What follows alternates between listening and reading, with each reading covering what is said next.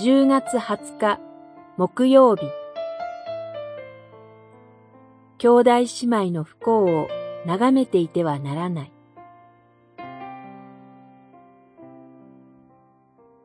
おばでや書兄弟が不幸に見舞われる日に、お前は眺めていてはならない。その災いの日に苦しみを眺めていてはならない。十二節、十三節。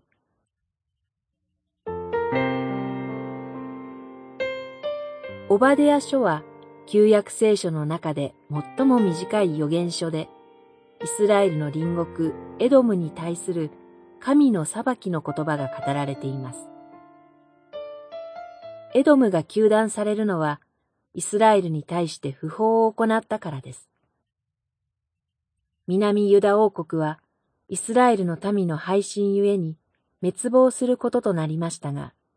エドムはその木に乗じて南ユダに攻め込み、暴虐を働いたのでした。エドムはイスラエルの隣国であり、民族の起源をたどれば双子の兄弟です。イスラエルはヤコブの子孫、エドムはエサウの子孫です。兄弟ヤコブと言われるのはそのためです。それにもかかわらず、エドムは兄弟に不法を働き、その不幸と苦しみを傍観しもしました。それゆえに神はエドムに対する裁きを告げながらも、兄弟が不幸に見舞われる日に、お前は眺めていてはならないと、隣人である兄弟に対する責任を求めたのです。主イエス・キリストは、聖書の最も重要な第二の掟として、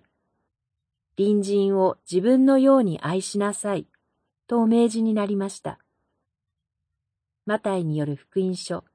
22章39節